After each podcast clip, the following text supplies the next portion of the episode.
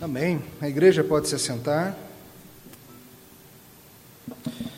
Peço que você abra sua Bíblia no livro do Êxodo, capítulo 38. Estamos seguindo nossos estudos neste livro maravilhoso, estamos já há muitas semanas investigando a palavra de Deus por meio de Êxodo. E estamos chegando agora, se o Senhor permitir, nos últimos quatro sermões, últimos quatro estudos tratando do livro de Êxodo. E hoje lidaremos com todo o capítulo 38. A leitura é um pouco grande, eu peço que você preste atenção. Bota seu coração na coleirinha, para ele não sair correndo atrás de qualquer pensamento que passar. E preste atenção na leitura da santa palavra do Senhor. Deixa eu te dar um guia do que a gente vai ler para ficar mais fácil para você seguir. Lembre-se, no 37 ele começou a falar de novo de tudo que foi feito no santo tabernáculo, e agora ele começa falando do altar, passa rapidinho pela bacia, fala então do pátio em si, o átrio, e aí ele faz uma listagem final de tudo que foi recolhido para o tabernáculo. Então preste atenção na leitura da palavra do Senhor. Assim diz o Senhor. Fez também o altar do holocausto de madeira de acácia. De cinco côvados era o comprimento e de cinco a largura, era quadrado o altar. E de três côvados a altura.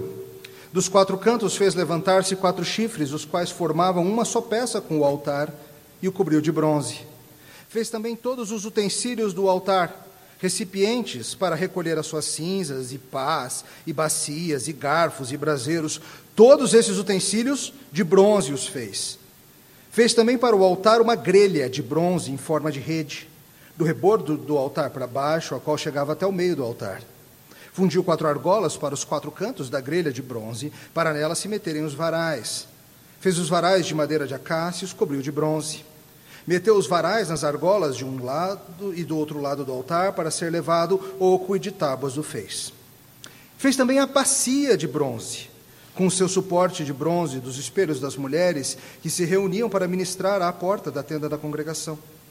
Fez também o átrio ao lado meridional que dá para o sul. As cortinas do átrio eram de linho fino retorcido, de cem côvados de comprimento.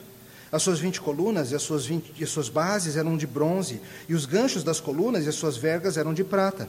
De igual modo, para o lado norte havia cortinas de cem côvados de comprimento. As suas vinte colunas e os seus vinte bases eram de bronze. Os ganchos das colunas e as suas vergas eram de prata. Para o lado do ocidente havia cortinas de 50 côvados. As suas colunas eram 10, as suas bases 10. Os ganchos das colunas e as suas vergas eram de prata. Do lado oriental, para o levante, eram as cortinas de 50 côvados. As cortinas para o lado da entrada eram de 15 côvados, e as suas colunas eram 3, e as suas bases 3.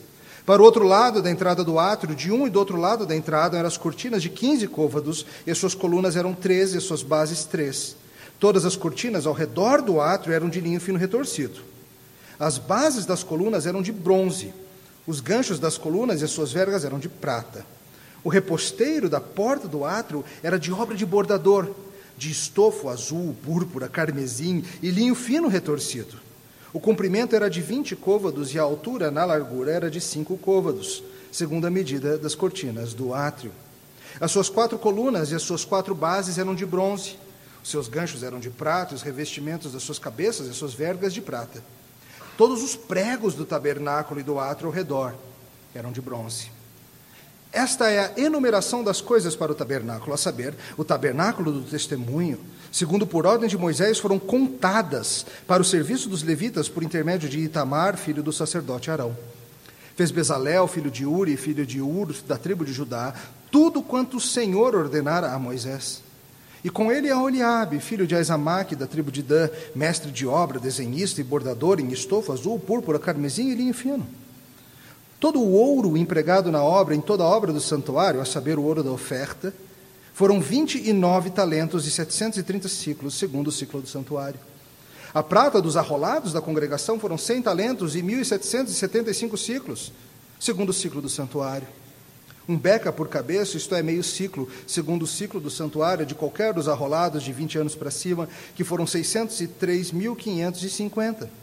Empregaram-se cem talentos de prata para fundir as bases do santuário e as bases do véu, para cem bases, cem talento, um talento para cada base.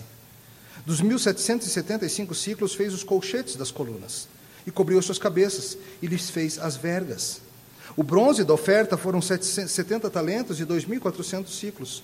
Dele fez as bases da porta da tenda da congregação, e o altar de bronze, a sua grelha de bronze, e todos os utensílios do altar, e as bases do átrio ao redor, e as bases da porta do átrio, e todas as estacas do tabernáculo, e todas as estacas do átrio ao redor. Até aqui a palavra de Deus. Vamos orar.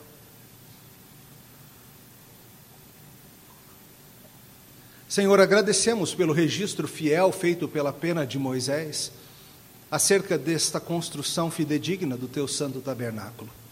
E nós pedimos que nos ajude aqui em Brasília, milhares de anos depois destes eventos, a entendermos que este capítulo diz respeito à nossa vida, diz respeito à nossa edificação, ao nosso crescimento e como chegaremos até o Senhor.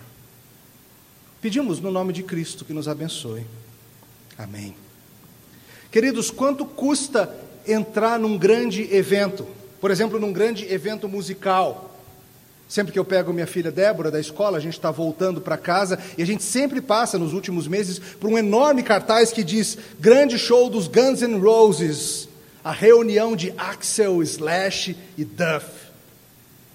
Tem meses que está lá, eu fico imaginando quanto será que custa para entrar num show desses. Vocês sabem que esses shows, esses festivais podem ser bastante caros. Festivais grandes como Rock in Rio e outros podem ser caros. Por exemplo, quanto será que vai custar um ingresso para a penúltima rodada do Brasileiro para ver o Verdão ser campeão? Está chegando, é daqui a pouco. Quanto custa o ingresso para ver uma corrida de Fórmula 1 em Interlagos? Talvez você saiba também que há alguns shows, alguns espetáculos, em que você pode pagar um extra, um grande extra, e ter acesso não somente ao show em si, mas ao backstage, lá atrás do palco. Você pode ter acesso a ter um tempinho de conversa, de interação, de comunhão, por assim dizer, com o próprio artista. Seja qual for o artista da sua escolha, seja Britney Spears, seja Katy Perry, Kanye West, Sidney Magal, o que for, você pode pagar uma grana extra. Eu imagino que no Sidney não seja tanto, mas em outros casos você paga alguns milhares de dólares ou dezenas de milhares de dólares. Isso vai te dar direito não somente ao show, mas aí lá atrás para conversar um pouquinho com o artista. E pode ter certeza, querido, custe 10, 15 mil dólares. Tem gente pagando para ir porque nós queremos ter comunhão com aqueles que nos impressionam. Nós queremos ter acesso a algo que é valioso para a gente. Por exemplo, você é flamenguista roxo. Quanto você teria pago para estar no estádio de Tóquio para ver o Flamengo vencer Liverpool em 1981 e ser campeão mundial? Teria dado um rim, eu acho, alguns de vocês. E você, São Paulino, para estar no Japão em 92 e ver o São Paulo derrotar o poderoso Barcelona de Cruyff, Stoichkov, Guardiola e outros? Muito dinheiro. E você, Vascaíno. Desculpa, depois eu compenso. Ou imagine que você tivesse acesso a ver aquela grande banda da história do seu coração. Quanto você teria pago, você que é fã dos Beatles, para vê-los no auge? Quanto você, fã do ABBA, teria visto para ir lá? Teria pago para ver ABBA? Vai ter uma reunião aí, estão dizendo. Essas coisas podem ser caras. Mas a minha pergunta para você hoje à noite é a seguinte: quanto custa para comparecer diante de Deus? Veja, não somente para estar presente com Ele um pouquinho, mas ter acesso ao backstage, por assim dizer. Quanto custa para você ter acesso, não somente para ver Jesus Cristo, lá de longe, mas de fato chegar pertinho, abraçar, conversar, interagir. Não por cinco minutinhos enquanto o show não começa, mas por toda a eternidade. Quanto você estaria disposto a pagar por isso? Quanto custa a salvação? Quanto custa para você ter seus pecados perdoados e ter acesso a Deus? Veja, essa era a pergunta das indulgências na época da reforma, não é mesmo? Quanto você está disposto a pagar por um pedacinho de papel que vai garantir para você que você vai escapar do purgatório, que você não vai passar um tempo ali ou acolá, que você vai direto encontrar com Deus? Veja, se fosse garantido para você, meu caro, que pagando 100 mil reais, seus filhos seriam salvos. 100 mil. Você venderia tudo por isso, não venderia? Seu carro, seu apartamento, você trabalharia inúmeras horas extras, você faria o que fosse preciso para garantir esse presente aos seus filhos, ainda que levasse anos e anos para conseguir tal dinheiro. Hoje eu vou dar para vocês o preço. Hoje eu vou trazer, a partir de Êxodo 38, qual é o custo. Para você ter comunhão com Deus, ter seus pecados perdoados, ter acesso ao backstage, amar Jesus Cristo. Hoje nós veremos o que está envolvido nesse custo e eu acho que você vai gostar. Veja, hoje em resumo nós veremos o seguinte: comparecer diante de Deus envolve alto custo. E só pode ser feito pelo caminho que o próprio Deus providenciar. De novo, comparecer diante de Deus envolve alto custo. E só pode ser feito pelo caminho que Ele mesmo providenciar ou prescrever. A gente vai tratar disso em duas partes. Primeira coisa que eu quero que você veja hoje, nessa noite, é que o tabernáculo, essa construção que nós estamos investigando, ensina algo dos requerimentos de Deus para a vida do povo de Deus e o acesso do povo de Deus. Vamos lá. Nós estamos aqui lidando com a etapa final do livro do Êxodo. Lembre-se, depois de muitas semanas, nós estamos chegando aqui aos últimos capítulos e finalmente o tabernáculo está sendo construído. Lembre-se, cerca de dez capítulos antes, nós vimos Deus lá com Moisés na montanha, mostrando para Moisés, falando com Moisés detalhadamente o que, que ele esperava que fosse o seu tabernáculo santo. Na semana passada, nós começamos a revisitar o tabernáculo, tratando de diversos dessas, desses elementos. Nós falamos sobre a edificação em si, falamos sobre o véu que ficava lá dentro, falamos sobre a cobertura que vinha por cima, falamos sobre aqueles diversos, diversos objetos importantíssimos que ficavam lá dentro. Lembra deles? A arca da aliança com propiciatório, a mesa dos pães, o candelabro, o altar de incenso coisas projetadas por Deus para ensinar para a gente algo acerca do método de salvação, do método de como seria quando o próprio Deus encarnasse e armasse a sua tenda entre nós.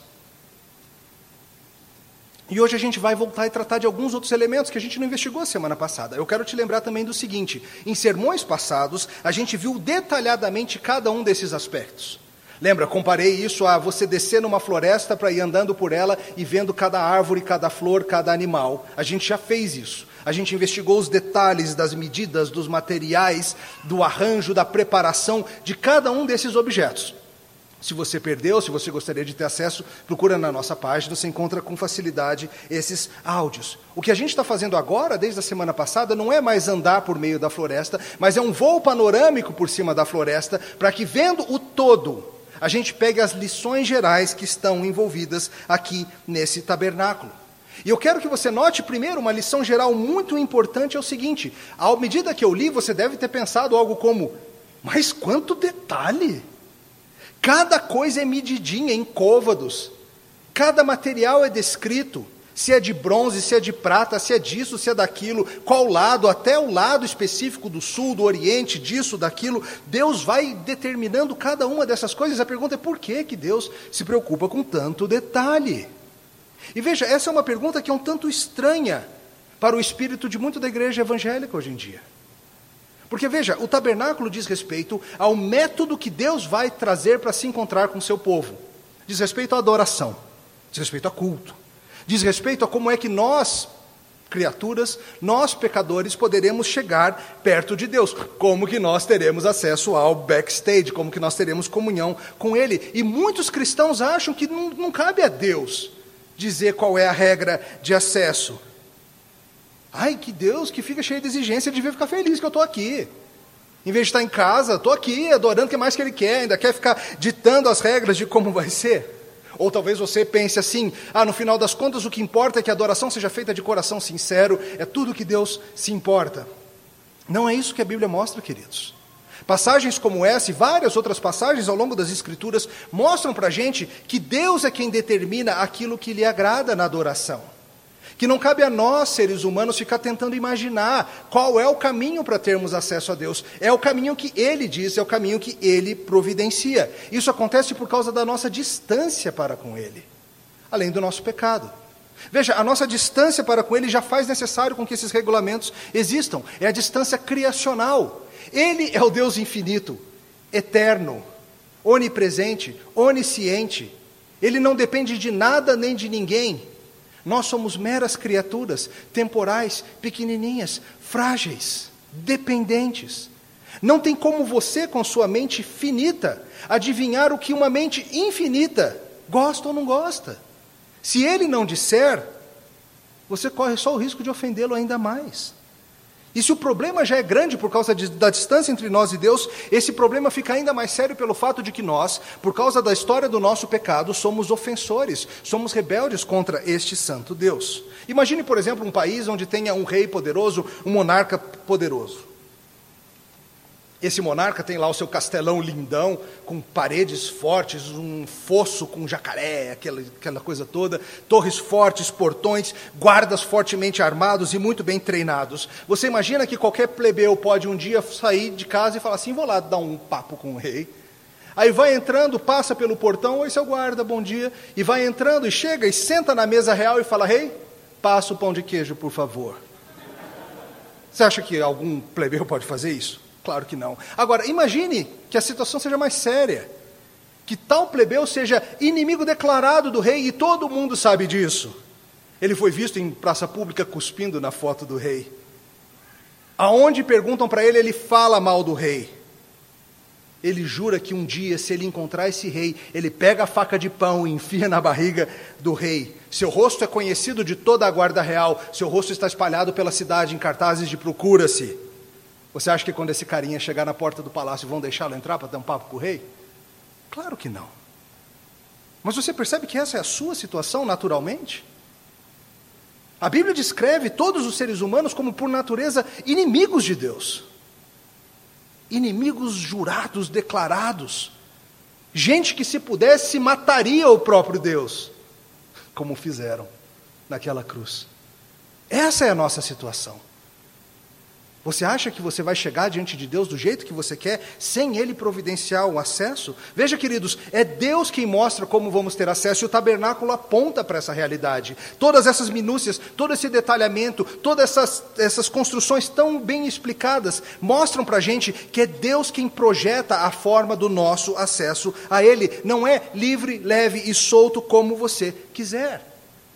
Inclusive, a vida cristã não é para ser algo livre, leve e solto. A gente vai voltar à questão da santificação mais tarde, mas eu quero que você já note algo muito interessante que acontece a partir do verso 21 aqui no seu texto. Dá uma olhada comigo lá no verso 21.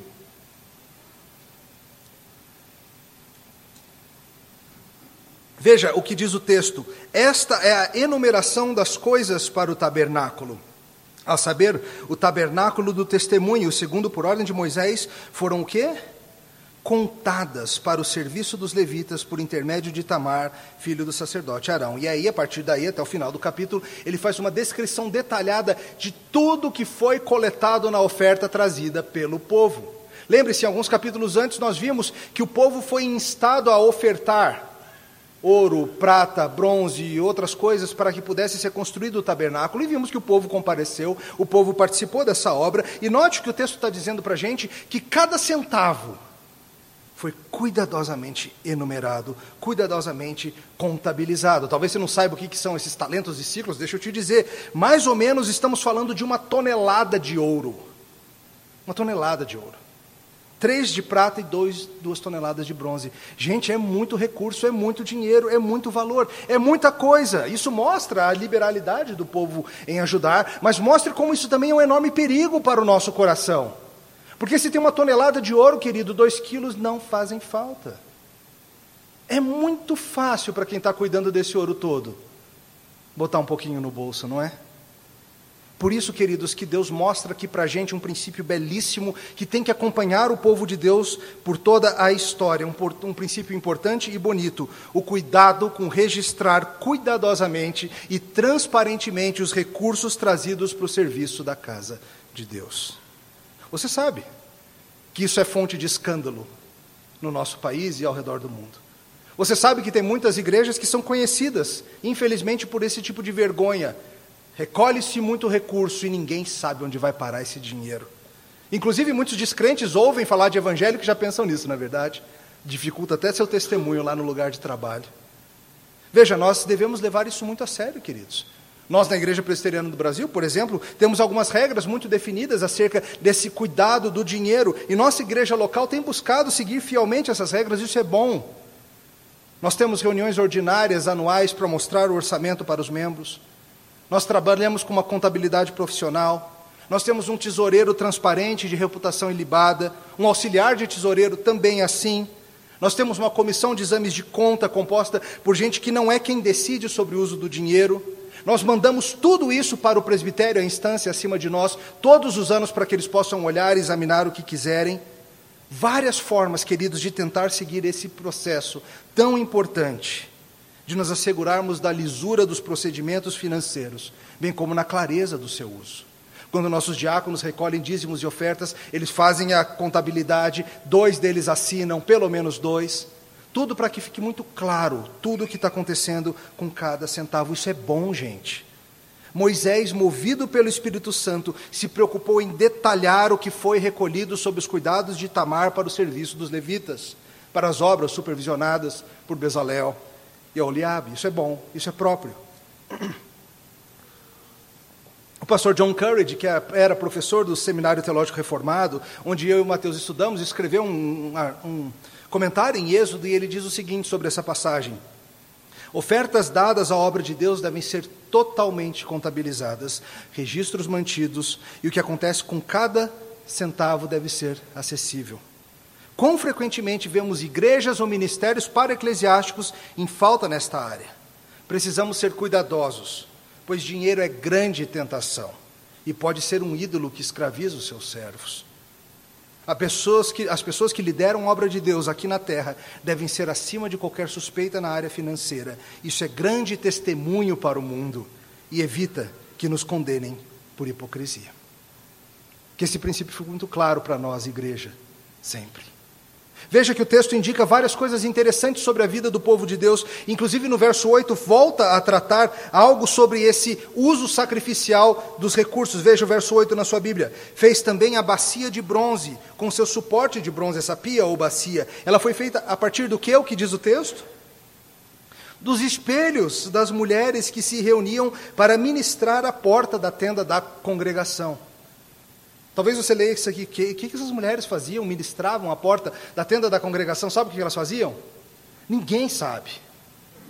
Ninguém sabe, não temos indicação clara aqui, nem em outro lugar das Escrituras sobre o que elas faziam. Talvez elas ajudassem os sacerdotes, elas certamente não eram sacerdotisas ordenadas, nada assim. Talvez elas ajudassem no, da parte dos envolvidos animais, ou na limpeza, ou em diversos serviços que estavam ali. Um dia você pergunta para elas, quando, vocês encontrar, quando você encontrá-las junto do nosso Senhor. Mas eu quero chamar a tua atenção para o fato de que elas doaram seus espelhos de bronze para que fosse feita a bacia, a pia de bronze. Isso é muito interessante. Veja, espelho não era algo como hoje, que é algo baratinho. Espelhos de bronze eram coisas caras, queridos. E essas mulheres hebreias escravas no Egito certamente não tinham os caros espelhos de bronze.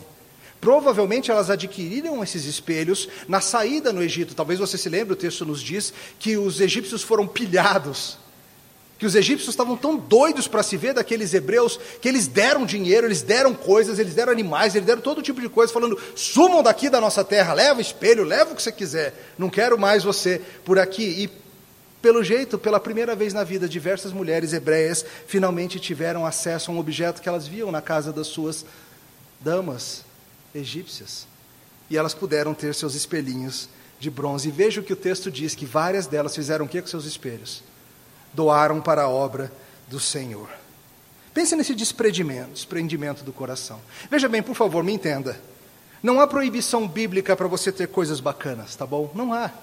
Não há proibição bíblica para você usar os, seus, os recursos que Deus te dá em coisas como cosméticos, por exemplo. Mas a pergunta que precisa investigar o teu coração hoje é: você se alegra em investir no serviço eterno do reino, como elas fizeram? Sabe, você que é membro aqui da igreja e que ajuda nos dízimos e ofertas, um dia você vai conhecer, lá na nova realidade, neozelandeses, cambojanos, japoneses e índios tembé, que vieram à fé por meio dos missionários que só puderam estar lá por causa do investimento dos seus dízimos e ofertas. Por meio dos recursos que nós trazemos à casa do Senhor o Evangelho está sendo espalhado para nações como essas que eu descrevi e pessoas estão vindo à fé. Eu espero que isso enche o seu coração, como encheu dessas mulheres participar daquela bacia de bronze. Veja, queridos, o tabernáculo aponta para as exigências de Deus acerca da vida do seu povo e acerca de comparecer diante dele Mas no nosso segundo ponto agora nós vamos investigar então precisamente como que se dá esse acesso. Veja, segundo ponto, as regras de acesso apontam para a necessidade do derramamento de sangue. Veja que o texto descreve aqui algo que ele chama de o átrio, é a mesma coisa que o pátio. Lembre-se, o tabernáculo era uma construção retangular e ele tinha ao seu redor também um cercado retangular. Não era uma cerca que dava para você ver através dela, eram postes, e entre os postes tinham panos brancos, feitos de fino linho retorcido, e aquilo servia para bloquear a vista lá de dentro. Num dos lados haveria uma abertura.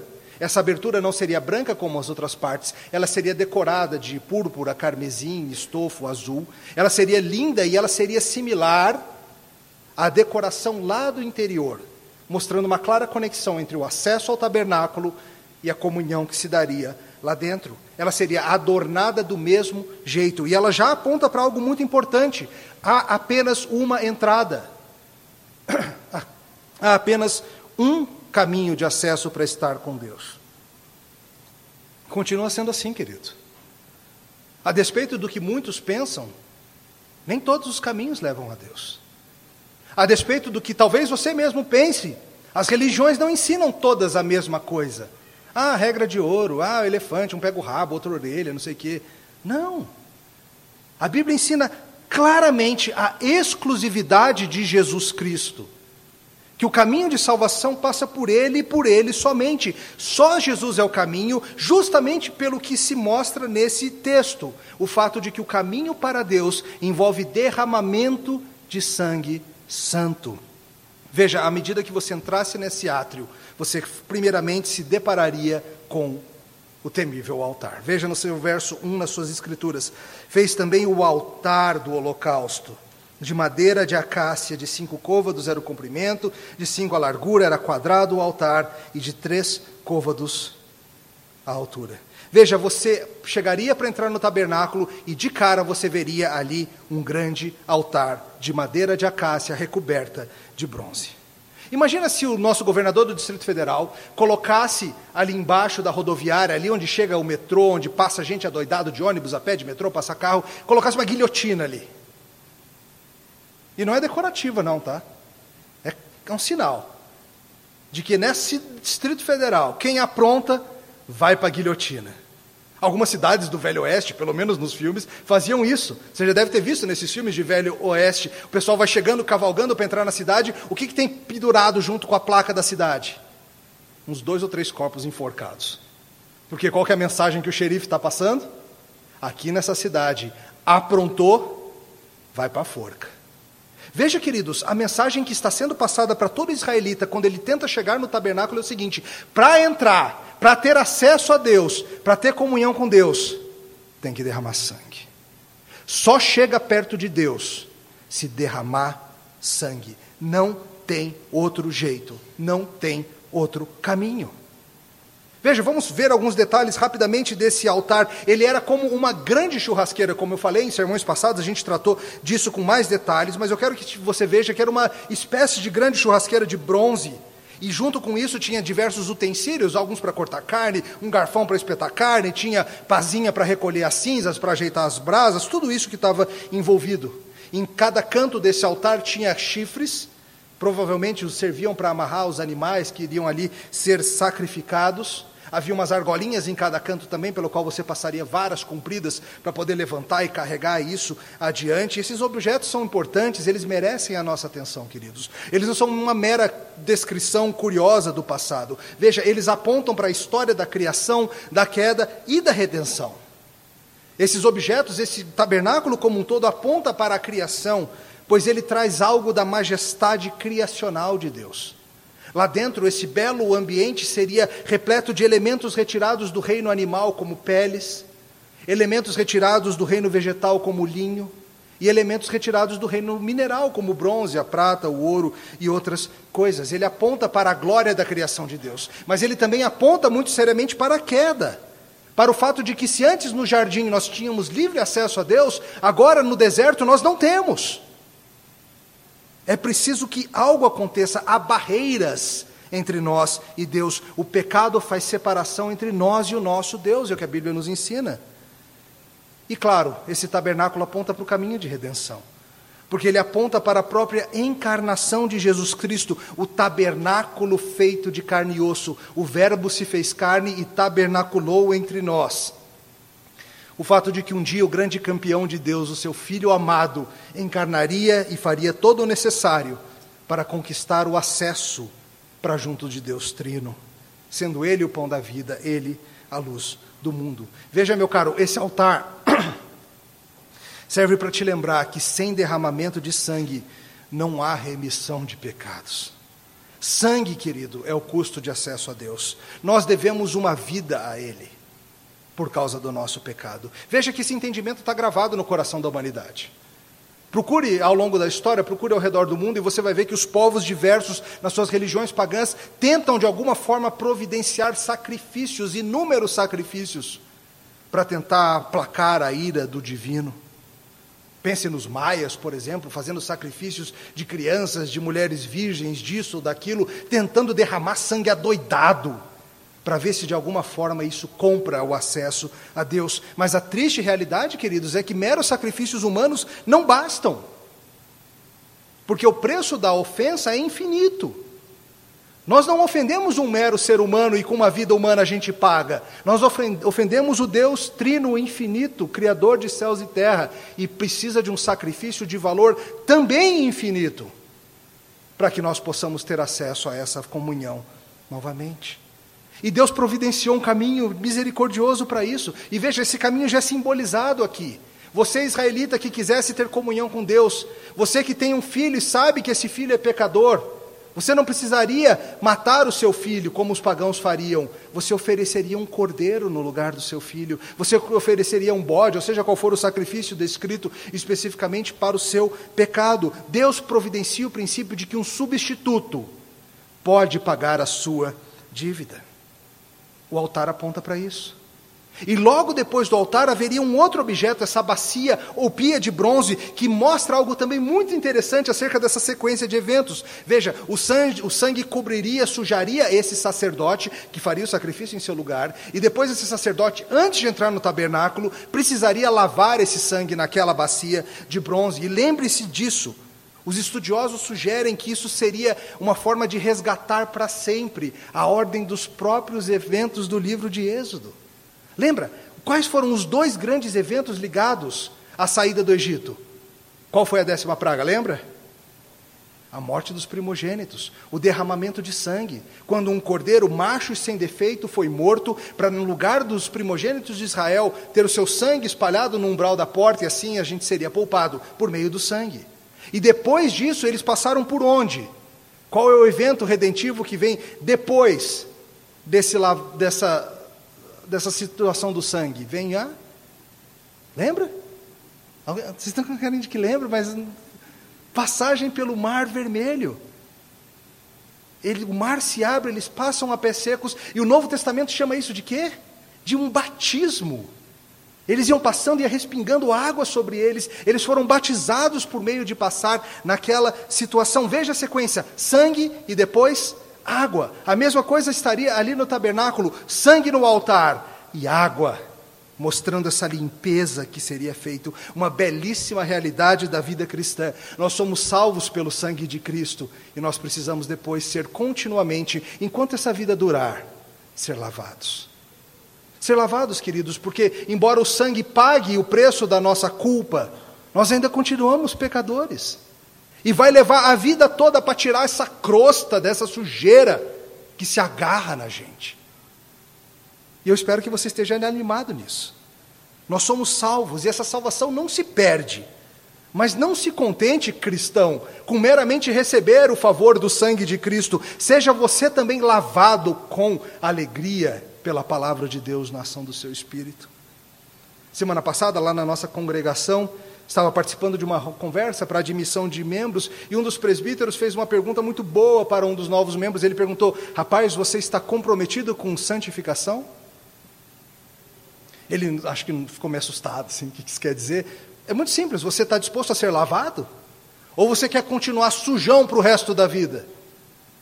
Você quer daqui a um ano olhar para trás e falar assim: estou mais limpo. Ainda peco, ainda estou sujo, ainda pronto, mas estou mais limpo. Aquela parte da minha vida que tanto me sujava ficou ali para trás. Descobri umas sujeiras novas que eu nem imaginava, porque chegou luz num lugar da casa que não tinha antes. Mas quero limpar também. A minha pergunta para você hoje, cristão, é: você está comprometido com santificação? Você quer ser limpo? Ou você quer apenas o acesso a Deus sem limpeza? Veja, queridos, Deus quer te limpar. Deus quer fazer de você alguém parecido com Jesus. A salvação não é só para te levar para o céu um dia. A salvação é para que você, agora, aqui, nessa vida, fique cada vez mais parecido com Jesus Cristo. Fale como ele falaria, ande como ele andaria, pense como ele pensaria. E as pessoas notem isso. Uma pergunta que é importante aqui é: esses sacrifícios resolviam o problema? E lá em Hebreus nós vimos que não. Sangue de bodes, cabras, bois não pode de fato remover o pecado. Esses sacrifícios eles eram temporários, eles eram simbólicos de algo superior que viria. E a Bíblia mostra para a gente, lá no Novo Testamento, que todo esse sistema aqui que envolve essa bacia, esse altar, esse átrio, que todo esse capítulo, que todo esse livro aponta para o fato de que um dia viria alguém, que não seria apenas uma prévia como essas coisas eram, que não seria provisório como essas coisas eram, que seria alguém para resolver de uma vez por todas o problema. Jesus Cristo o justo, morrendo na cruz do Calvário servindo Ele mesmo de sacrifício de sangue, para que todo aquele que nele crê não pereça, mas tenha vida eterna. Eles mostram que um dia Deus, no seu devido tempo, iria mandar, mandar alguém para ser esse sacrifício final. Querido, o preço para você ter acesso a Deus é alto. Você não tem como pagar. Tem que ficar muito claro isso para você. Não importa quantas campanhas de oração, ou peregrinações, ou boas obras você faça, não chega nem perto. E mais, por causa do pecado, tudo que você tenta fazer só piora a sua situação. Você tenta oferecer algo para Deus e vem manchado de sujeira, só ofende mais. O preço é inatingível por indulgências. O preço não pode ser alcançado por perdão papal, de padre, ou seja do que for nem por vida de animais. E sabe de uma coisa? Nem mesmo um ser humano pode pagar a sua dívida.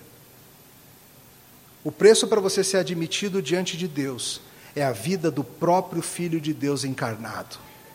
O infinito valor da sua vida, pagando o preço da nossa salvação.